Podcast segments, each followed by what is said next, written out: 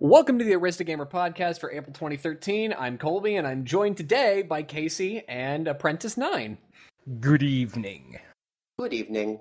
And uh, so today we're going to go ahead and get things kicked off. Uh, a big, big, big story recently has been about a man that you probably didn't even know about named Adam Orth. Um, This guy. Adam Orth is the community manager for uh, Xbox. He, he used to work for Microsoft. At used to. We'll get into that. Um, his comments, though, have uh, have sort of exploded around the internet. Uh, it all started with a Twitter conversation. Let me pull that up. It's uh, okay. So the conversation, uh, he tweet the first tweet that he has is sorry. I don't get the drama around having a quote always on console. Every device now is always on. That's the world we live in. Hashtag deal with it. I That's hate hashtags so much. well, I mean, they serve their purpose, but the problem is not the fact that he's hashtagging. The problem is that what are you doing? Like, why would you? Why would you purposely make a tweet that's just to say, "Hey guys, uh, you, you know that whole internet thing? Everybody's got it all the time, and it always works one hundred percent of the time, right? Right? Right? Sure, yeah, we can all just you know download 14 movies at once on our internet connection in you know Texas. Well, we all can't get Google Fiber like Austin can. Just saying. And some of us Um, can't download anything due to college internet. Hooray. Yay! College internet means we can download everything, right? Yeah. So he gets a reply back from uh, what turns out to be one of his friends saying, Did you learn nothing from Diablo 3 or SimCity? You know some people's internet goes out, right? Deal with it. Uh, deal with it is a terrible reason. Um, to which he replies, Electricity goes out too. Like, like that makes it better. like that justifies what he said. And so this other guy fires back. You've lived in LA, San Francisco, Seattle. These are all very connected places. Try living in, say, Janesville, Wyoming, or I think it's Wyoming, maybe it's Wisconsin. I don't know. What what's WI? Wisconsin. Do we care? Nah. Wyoming Um, is WY. Anybody who's listening from Wisconsin, um, eh, sorry. I mean, come on, you, you, got to know. Good job um, with the cheese, though. Keep it up. Yeah, agreed, agreed. Yeah, keep that cheese flowing. Uh, or Blacksburg, uh, Virginia. And he responds back with, quote, why on earth would I live there? And that was the nail in his coffin, pretty much. Whoa! Well Yeah. done. Yep. And so, uh, there, uh, there we go from um, from a man who's who's in charge of uh, of creative of creativity at Xbox, down to being unemployed. Yeah. Yep. Well, okay. I, t I there is a distinction in the fact that he resigned, but it was probably one of those corporate things where like you should probably go. Yeah, there's there's very little difference in between yeah, we're going to fire you and yeah, just to make sure you may be able to get a job in a few years, why don't you resign, buddy? That way we so don't I'm have going to to. need you to do me a favor and pick up your desk sometime today. yeah, and so the best thing about this is not his comments, right? I mean, his comments are are flabbergasting at at the least. But the best thing is that Microsoft is now coming out with a console, right? And even if they didn't plan an always on console, now all gamers are pretty sure it's an always on console. Yeah. Um, and in addition to that, now everybody hates the next Microsoft console. Even though they don't know anything about it, they're like, oh, well, it's going to be always on. So, I mean, why would I buy it? I'm always I'm just going to go PS4. yeah. it's that- great. It's so, like, this is creating such a huge rift, which, I mean, as a Sony fanboy, I love to see. Um, I just love seeing people come on over to my side. But um, for for competition reasons, it's also it's it's bad because now without even seeing the product, the market is judging it, which is horrible for Microsoft. I mean, it's absolute garbage. Oh, well, well, that- Microsoft can't hold on to its version exclusives either. That's another like huge nail in its coffin. Yeah, yeah. that is true. It's but I mean, it's got it's got Halo and it's got Gears. I mean, those it's got those two going for it. Well, Yeah, it's also a good. true. It's also a good segue into uh, Xbox 720 Durango rumors. Do you want to talk about Yeah. those? So, um, I mean, we already know. I guess it's been rumored that it's going to have probably an x86 processor, like um, like what uh Sony has, and I wouldn't be surprised if it was also made by AMD. Um, if if only because you know Microsoft would like to keep uh, another player in the PC microprocessor uh, market going, just so that Intel doesn't get sued for antitrust laws. Um, but i I mean, in addition to that, uh, I, I think I think going with an x86 processor is probably probably a smart move on their part. I think I think them and Sony realized at the same time, okay, if I mean, if we're going to win a war, we've got to make it um, as easy for a developer to choose our console as possible. You have to give them as many incentives as possible. It's just it's the same thing with governments um, giving tax breaks to small businesses. You know, if a small business if a small business wants to open up somewhere, Texas is actually a pretty good place because you get a whole bunch of incentives from the government to open up a small business here. Um, so it's it's the same thing with a console. Okay, I'm a developer. I have a great idea for a thing. I have together a small studio. Now, what am I going to develop it for? Obviously, you're going to develop on a PC. That's I mean, that's how you develop games. Um, so what's going to allow me to transfer my game easily from my PC over to a console? Well, An if it runs x86 x86, if the uh, you know if it runs x86, if the console doesn't cost that much, if it's got a large fan base, I, why wouldn't I? Yeah, and then recently rumors came out um, about the always online connection referring to cable, and a lot of Oh, and yeah. it- it's getting a lot of circulation about the idea of uh, something like somebody like Comcast, uh, th- like kind of threading their um, internet or their cable service through the internet uh, on Xbox Live to uh, your TV, where essentially uh, it has um, your your Xbox becomes your cable box, or at the very least, you can hook your Xbox up to your cable and have those two interact with each other. So you can set you you can use your th- your 360 remote or controller to or 720 remote controller to uh, set stuff and have an over overlaced UI that you don't have to use a remote for. Which means you could switch from like games from cable to games without having to go here. Let me pick up my remote, turn this, turn my 360 on, put in the game. I keep saying 360, but whatever. Now, so okay, so th- here's another thing: is that um, damage control has already sort of started. Um, I believe. I mean, I mean, this is obviously a personal opinion. I have no, um, I have no ties to this at all. But I believe Microsoft probably leaked some of this information to people just to get people to stop hating them. Um, what they're saying now is that the always on component doesn't apply to the actual console. It applies to a companion box, tentatively called the quote Xbox Mini, which I mean, creative, creative, super creative. Um, and so apparently it's supposed to play games um, offline or sorry it's supposed to give you access to games that are online it's supposed to do the tv stuff that you're talking about casey um, and it's supposed to act as a uh, as a companion device for the xbox 720 sort of how the um, the hd dvd drive was to the to the xbox 360 except that they're hoping that this one doesn't become really outdated and have a fire sale within six months. So what they're saying is that for this companion device, yes, internet connection is going to be um, is going to be an absolute necessity uh, because it's going to be doubling as a set top box and it's going to provide media content from the 720 to TV sets. Um, so uh, to be able to provide you know TV and all these other things, um, that, that's sort of sort of what it's doing. Um, I mean, and, and we've heard about you know these small boxes that are uh, that are coming out that are, that are for streaming only, right? I mean, the Roku's already there. Boxee Box is there. You can buy XBMC boxes, Google TV boxes, and nobody's really gotten it right. So it's going to be interesting to see a companion box to an already what should be by all means a massive console you know maybe a small cheap device that hooks onto it that uh, all of a sudden now not only can you play all of your netflix hulu whatever you can use maybe the xbox 3 uh, the xbox 720 hard drive to store tv shows on without having to have a dvr It sounds like a classic case of we're going to try to do everything at once, and I'm just, I don't know. I have this horrible feeling that it's not going to work quite as well as it should, and also the price tag's just going to be ridiculous if that's what they're really trying to do.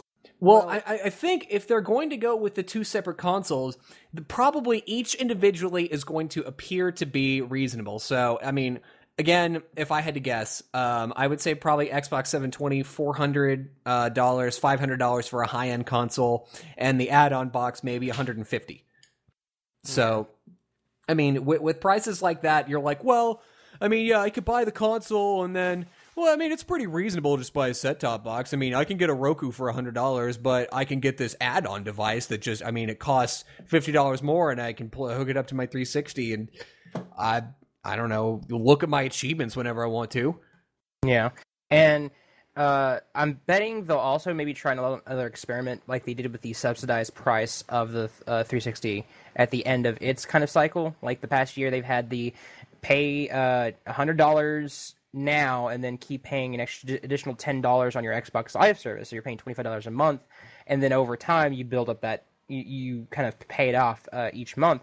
And I'm betting they could do something similar where they say, okay, you launch they launch say at 300 or 400 and they say oh but here's a subsidized price you pay 200 or 150 and then you pay for and you pay for like a year or year and a half of xbox live subscription paying 20 or 30 dollars a month and if yeah. they do that then that is going to get people interested in paying for a much cheaper console compared to the ps4 yeah that's one of the rumors is that uh so i mean you have this xbox live thing you already pay money for it and you have to purchase a console right uh, Microsoft isn't making any more money off of the console after you purchased it. They're making money off of the online subscription. Well, if they want to continue making money off of the hardware, all they have to do is turn their their view sites, um, view sites, because that's a really common used term.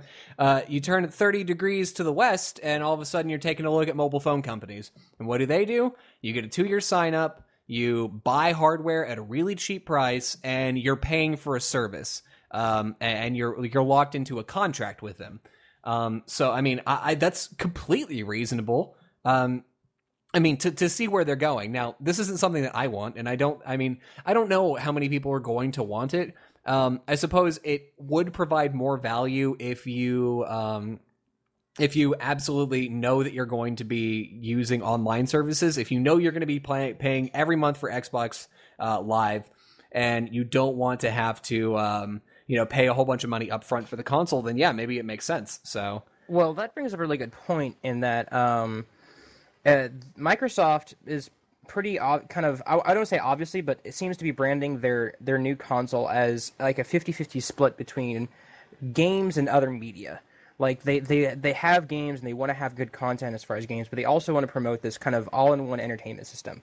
They did the same thing with 360, where it says you can have ESPN and Facebook and Twitter and internet, and the PS4 looks more like an 80-20 split where like we're we are for video games. We're going to have content and other like social interactions and stuff, but we're going to make games because we're a game console. And it looks like, you know, Microsoft is pushing more of uh, a Trojan horse kind of uh, strategy where they say, look, you pay money and it's expensive, but you get it in and you can do all these things. Like none of realistically, none of us are really going to use none of us, I say, a lot of gamers are probably not going to use Facebook or ESPN.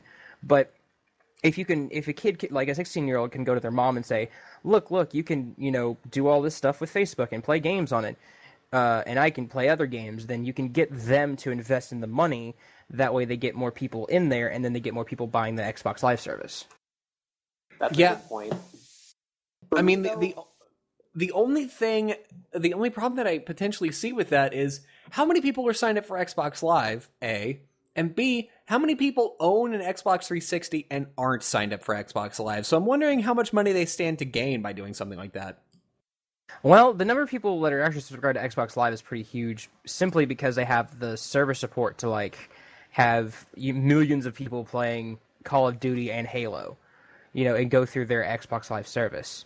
So I, I want to say there's probably going to be a sizable number of people that have Xbox that uh, Xbox Live that play games like uh, a good. The best example is probably multiplayer games on Halo Four, on uh, Call of Duty, Battlefield Three, Assassin's Creed. Assassin's Creed. Those are going to be the people that log in every day using the phrase log in for the console, but that come that you know sit sit down and play at least an hour or two a day after getting home from work or getting home from school, and they're going to be the people that are going to want to invest in a cheap console that gives them Xbox Live and also gives them more content they can do while they're playing.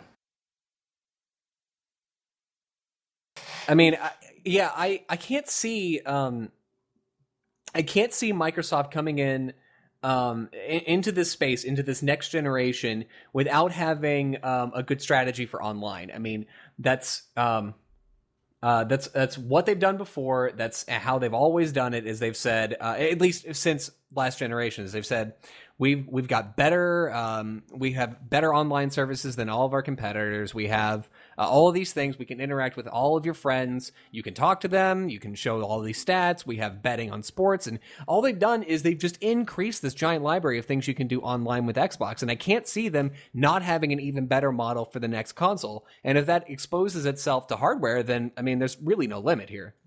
Yeah, That's true, and it really is like Microsoft's strength in online. I mean, I'm not really a Microsoft fan, but I have to admit that's one thing they do do better than Sony or M- Nintendo. Really, yeah. It it kind of brings up a, a difference in philosophy, I guess. And I think E3 will be good. Would will be the big determination of how much Microsoft can come can kind of move forward with by announcing the console and what's going to go with it. But it also is going to tell us how much uh, how further ahead Sony is by saying we already announced the console that it's coming out and here's some games. Here's some more games. Here's the price point. Here's all the other details you want. And then spend you know five months coming out with trailers coming out with information coming out with saying announcing these games and these games and these games.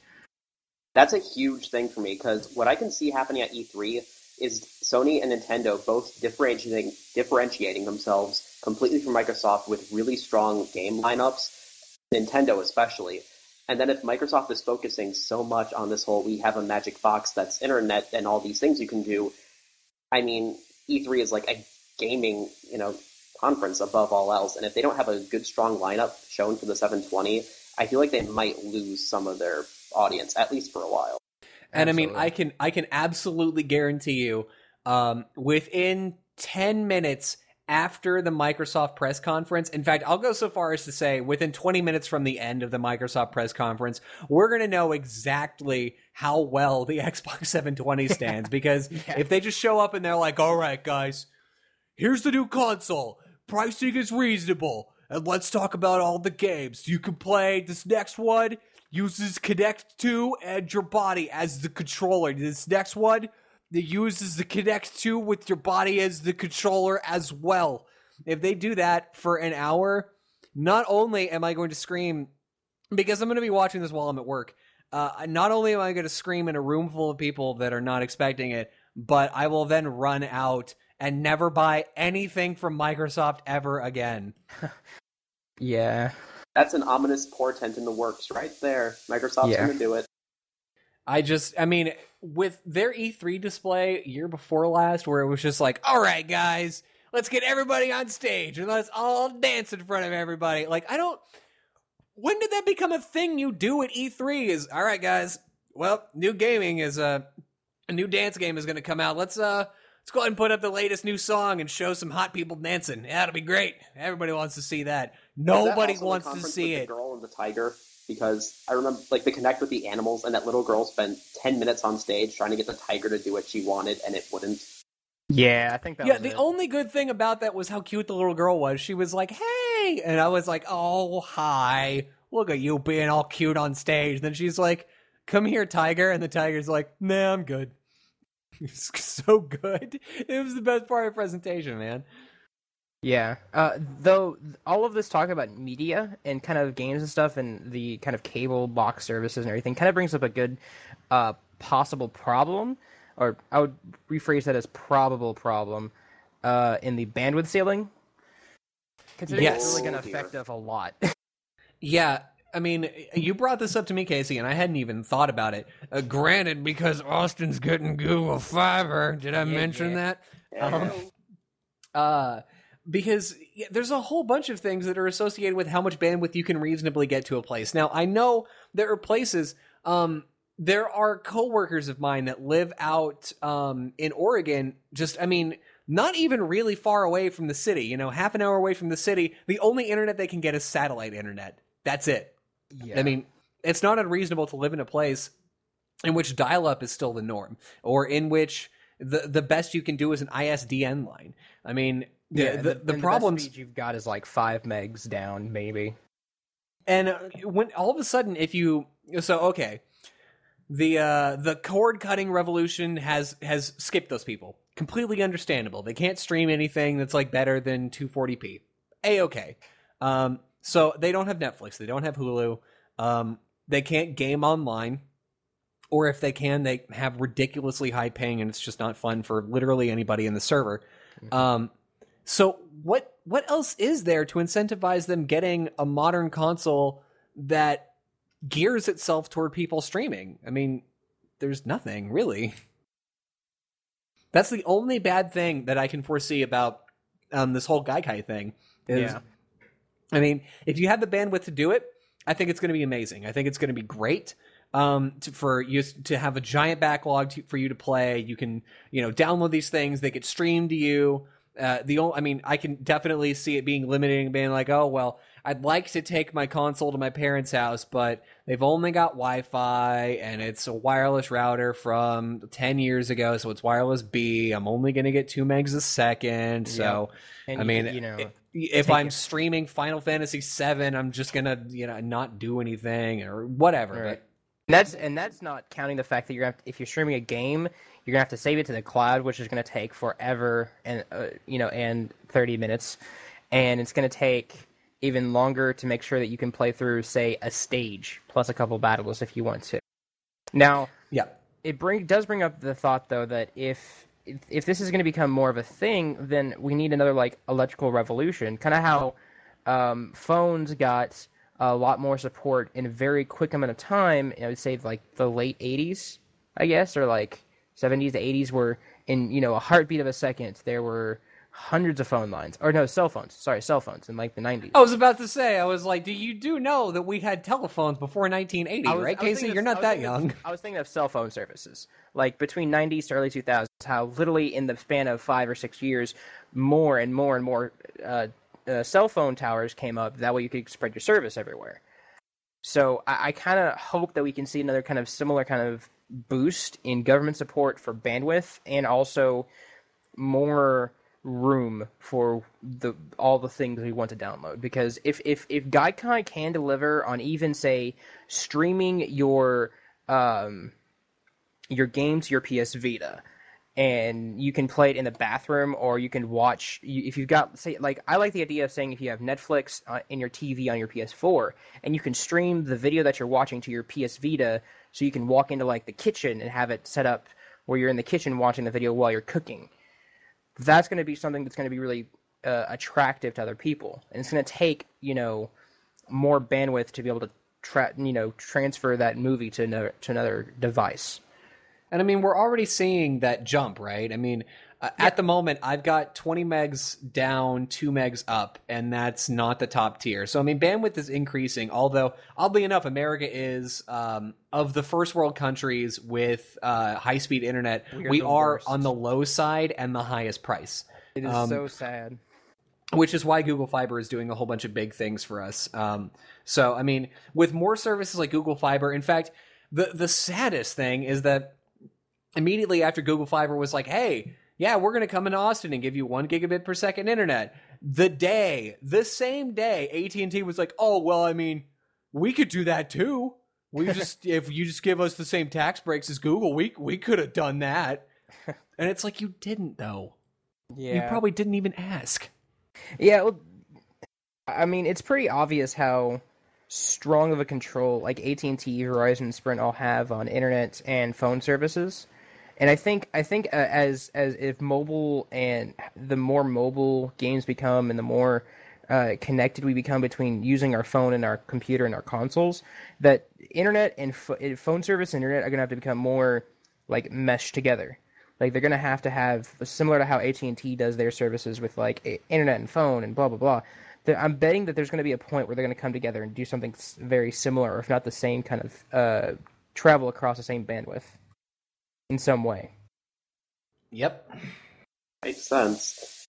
So what else are we talking about today? Well, um, Bunch of there are two there are two things seconds left. Indie developer friendliness, um, which is something yeah. that's a rather large topic. Also, I'd like to go over PAX East 2013. ago. Oh In yeah, fact, I forgot. Let me do that real quick because um, that doesn't really require too much discussion, and it'll get out of the way quickly. Um, let's see, Ducktales uh, HD remastered. I walked by the line; it was very long, so I didn't stand in it, but it looks pretty cool. Um, let me see. Uh, oh, Dive Kick. Dive Kick was the best game there. Um, dive Kick is a fighting game in which you just dive and kick. So there's only a dive button in which you jump, and there's a kick button in which you kick. And those are the only two moves. Um, go ahead and Google YouTube uh, Dive Kick. Um, go buy it if it's out. I don't think I, I'm almost positive it's not because I would have it and I would be playing it 24 seven if it was. But Dive Kick is incredible. Um, look forward to that, and it's it's gonna be great. I'm Um, definitely getting that one. Yes. Uh, Dive Kick is great. Um, Penny Arcades on the Rainslick Precipice of Darkness 4, the final in the uh, Rainslick chapters, are uh, is finally being released in spring, which is right about now. So Yeah. they better get on that. Um, I'm actually really excited. It's done by the same team who did uh, number three, the Zeboyd guys. There's only two of them. I got to interview them. You can check out that interview on the site. Oh, and by the way, for all of these games, you can also check out um, the site. There's uh, I have articles on all of them. I also have interviews with the creator of Dive Kick, uh, the Zeboyd guys, and um, oh, oh, I've also got a video from the DayZ panel. DayZ standalone, by the way, looking awesome. Really? Yeah, dude. Um, it was pretty cool. The the only embarrassing thing was that they hadn't put in a whole bunch of animations for things. So like, whenever you took off your shirt, um, it still maintained the shape of your body and just stood on the ground like it was like stiff. It's pretty funny. um, so that was cool. Uh, they have a new inventory system. We talked about that on the podcast where um, the actual items that you have have their own life in that. So, I mean, if I want to go steal somebody's night vision goggles and they're, uh, you know, running around um, with night vision goggles on, I shouldn't shoot them in the head because I could damage the night vision goggles. Um, so it's pretty cool.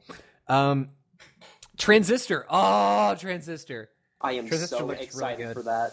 Transistor, I love you. I got to play it, man. Ah, oh, it's so good. Um, the narrator from Bastion is back. Um, he plays Transistor, um, which is I, I think that I think Transistor is the sword. It wasn't too clear from the demo, but um, I think I think uh, basically you play as this woman named Red. She used to be a singer, and then her voice got stolen from her by the people who lead uh, the process, which are a giant hive mind of, of AI around the city. And so your voice was stolen, and your boyfriend slash bodyguard didn't get any details on who it actually was. Um, dies, and he's transferred into this sword type thing called Transistor, uh, if that's what Transistor is. Um, so you're basically running around with this talking sword, and um, I mean, it's incredible. The gameplay's fun. You've got like quick attacks where you don't have to do any like planning to do anything. Um, you just sort of uh, you just sort of go and whap people. Um, it's kind of slow whenever you're doing that because uh, you know you obviously you don't have the upper body strength to be wielding a giant buster sword, but uh, you are. Um, but the cool thing is that one of the first abilities you get is if you hold down the right trigger, um, all of a sudden time stops and the world turns into a grid. And you can use this grid to move around and get behind enemies and plot what your attacks are. Um, your movements and your attacks take away this bar at the top. And if you take away too much of it, you're incapacitated. So you start to run, you start to walk really slow. Um, which gives you a nice risk and reward system in that you can uh, you can say, okay, I'm pretty sure if I go over there and hit this guy three times, he's going to die. Um, but it is going to take away all of my meter. Well, if it does take away all of your meter, unfortunately, if that guy doesn't die, he's got pretty much an open shot at you. Um, It's super cool. I wish I could explain it better, but you're just gonna have to play it for yourself. You can go look it up on YouTube. Um, I've got uh, there's there's videos up there of it uh, of just the playthrough. I actually linked to one of them inside of the uh, inside of the post. It's great. The release trailer was great. The music is awesome. Um, the guys are really friendly and really cool. Uh, I also that's the other person I interviewed was uh, was uh, Greg from the creative director from Supergiant Games, and he couldn't have been nicer to me. So go ahead and listen to that interview. Really cool. He reveals nothing, but uh, because he's just he's so tight-lipped. Um, but it's really cool. He, you get some insight into uh, into how the game was developed and things they had to take into consideration, and it- it's pretty cool. Um, Last of Us, uh, again, the line was line was really long, guys. It was But just it was so long. long. They capped it they capped the line and so you had to basically hang around in the area milling about in giant lines of people being like oh i'm not waiting for the line to get uncapped. No and then the second it gets uncapped you just dart in. Um, so I, it was just more trouble than it was worth. Um, i did get to see the assassin's creed 4 black flag trailer and uh, thanks to ubisoft for letting me in to see that but what are you guys doing? Like why did you not just make this pirate- its own game? How does the idea of pirate assassins not seem like the most awesome thing in the world, though? Bec- uh, it does. If you would have asked me, like immediately after playing Assassin's Creed 2 or even Brotherhood, if you would have asked me, hey, do you want the next assassin to be a pirate? And he just goes around, he's got this ruthless crew. You're going around and just just shipjacking people and exploring and I would have said, yeah.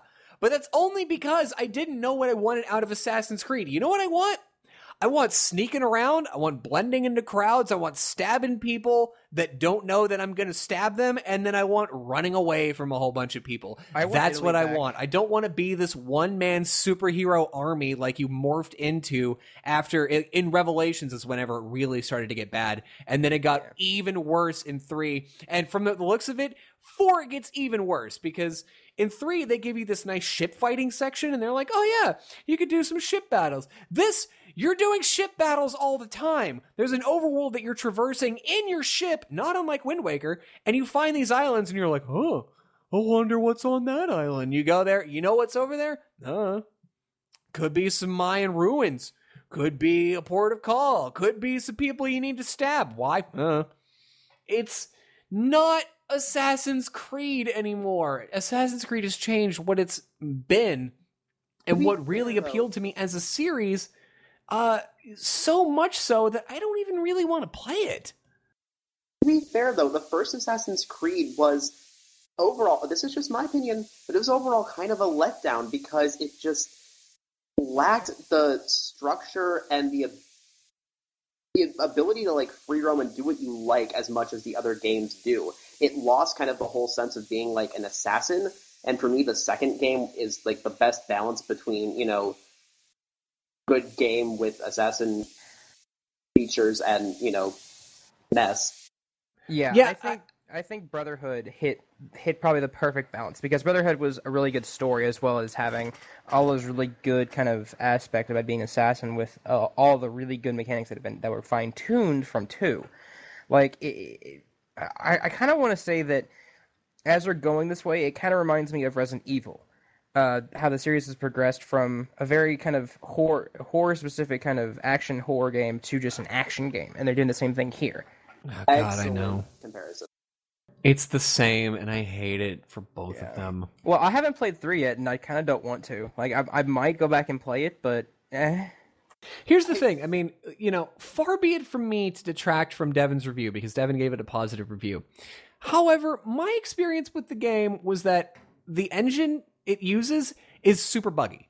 Uh, it's just it's just a glitchy engine that they didn't test out thoroughly enough and I mean, there were a whole bunch of things in it where it's just like, really, you couldn't take the time to iron that out. Like, I would see my like my character would appear on the screen in like a whole bunch of an abyss of nothingness and for for like 2 seconds and then it would go to the loading screen and then I would appear. And I'm like, you couldn't have like buffed out that time where I saw the character and I wasn't supposed to. You couldn't have taken okay, you just just couldn't cuz you just wanted to release it this year. Okay, great. Um, it just it lacked a whole bunch of polish. Don't get me wrong; it's a cool engine, and the graphics to it are are great. But there's just so much, so many things that they missed out on, and I can't I can't condone it. I don't I don't, really like it. Uh, and it was the same thing. They used the same engine in the Vita game. Um, I didn't really like it there either. There were a whole bunch of glitches with that. I just, you know, Assassin's Creed. The first Assassin's Creed was marked by a ton of glitches. I mean, I even have a really old cell phone video of me riding a horse where its legs are not pointed down, but they have been rotated 90 degrees to the right. And so you just see these two horse legs flailing off to the side. Whereas his, I don't know, it looks, you could see tons of those on the internet. It was marked by how much glitch, like how many glitches were in it. I remember uh, going through a mission and jumping over a roof and just freezing. That was Assassin's Creed for me. Um, Assassin's Creed 2 fixed everything. It was beautiful. It was a great game, and it seems like Assassin's Creed 3 has just gone down since that, uh, with uh, just a lack of polish.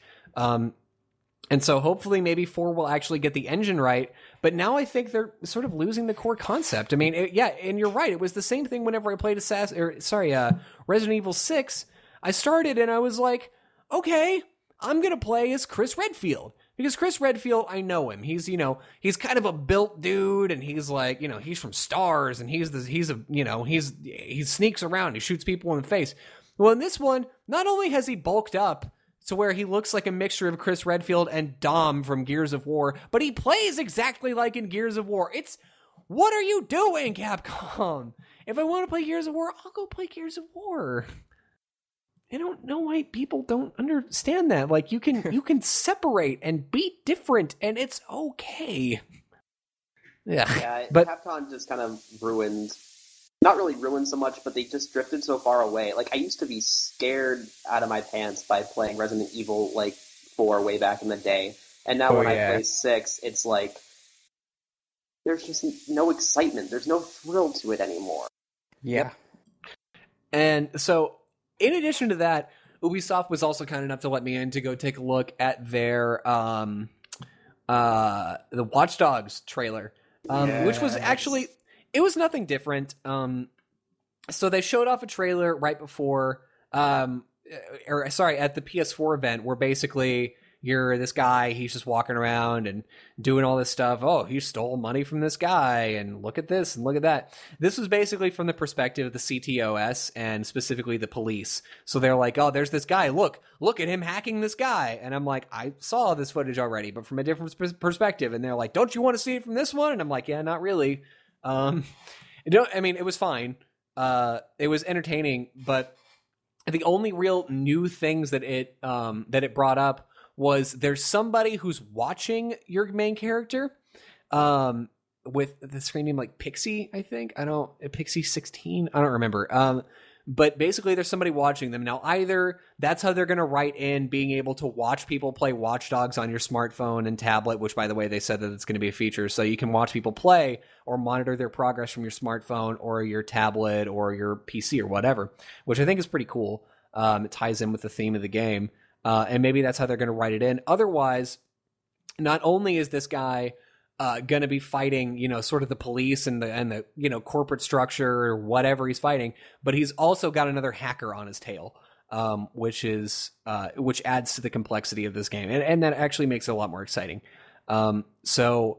I mean, the game looks great. I can't wait to play it, but I mean, they didn't really show off anything that was new. They said that he has a family, uh, and that he's uber paranoid. So paranoid that he has uh, security systems that monitor his family 24 7 in addition to hacking things. So it's great that they're actually showing off this, this quote unquote hero as um, not only a guy who you're playing as and you're going through and, and going through his life, but he's a person that uh, you kind of can't trust or he can't trust people.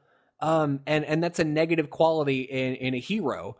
So, I mean, it's not necessarily that he's a great guy. He doesn't trust his family. I mean, what kind of hero doesn't trust his family or whatever, you know? And what does he have to hide? Things like that. It's it, it's a thing that presents him as more of a human and less as a uh, as a trope, which is great. Yeah.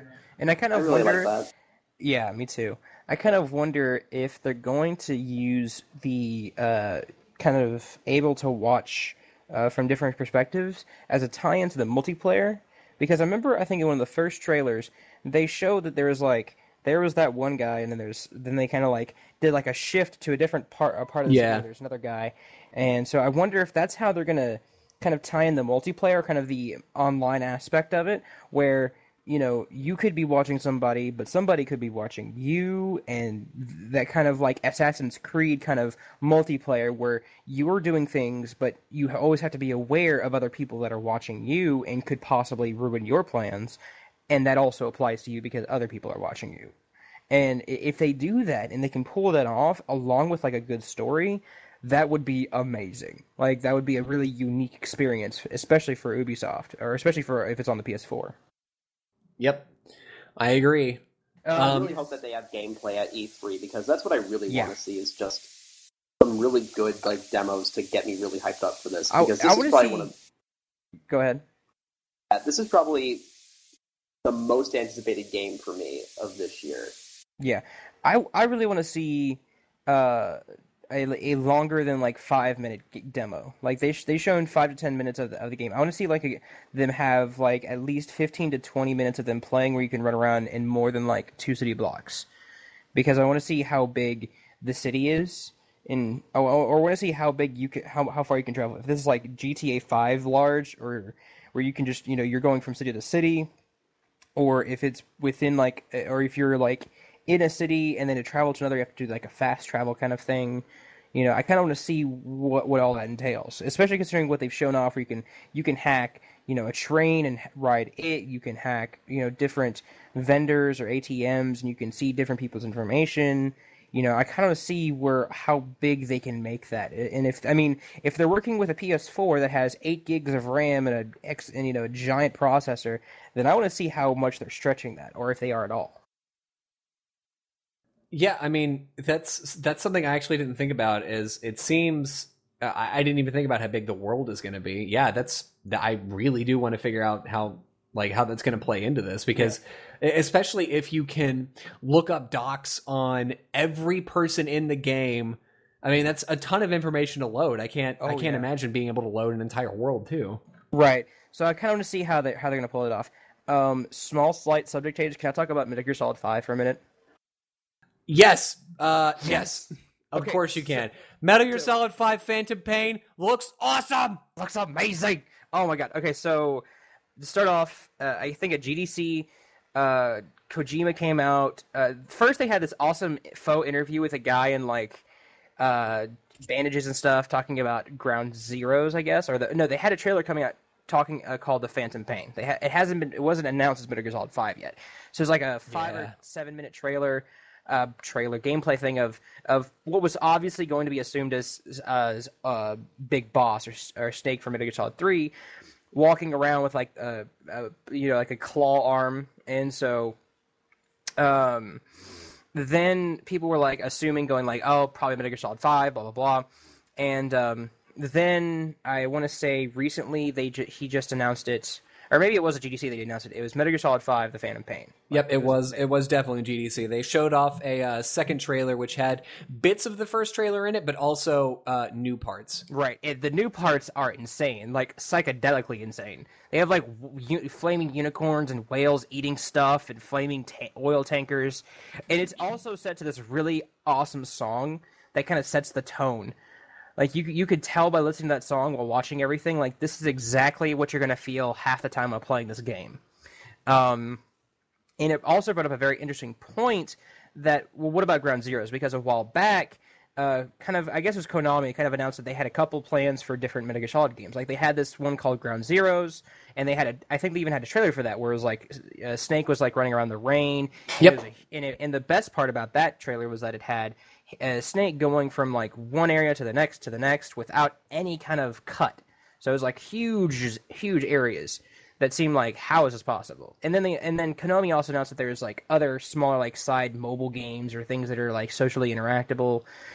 And so so when they asked Kojima about it, Kojima's like, well, it's kind of like a prelude or a prologue to Ground, Zeroes is a prologue to Metal Gear Solid Five. So a lot of people were saying because he, he didn't exactly either because the translation wasn't correct or because he didn't exactly explain it uh, properly or he didn't want to say anything he kind of tried to say they're kind of part of the same game as saying like ground zero is a set beforehand and is the, the prologue and the story establishment for phantom pain. So a lot of people kind of took that as oh it's going to be like Metal Gear 2 where you had like the the tanker incidents and it's going to be in the beginning you're a snake and then it switches to somebody else or something like that and then konami came out and said no ground zeroes is a different game and phantom pain is a different game so we get two games to come out with, that are from you know metal gear solid universe which makes me very happy yeah, I mean, I saw the trailer for it. If you haven't, go take a look at oh, it. It's God. insane. The graphics look great. Um, the first trailer actually is just um, Snake uh, you don't know that it's Snake at that time, but um, it's just it's a guy with bandages on his head, and there's another patient, and they're both trying to get out of this uh, hospital, and there's people that are like coming in, um, presumably to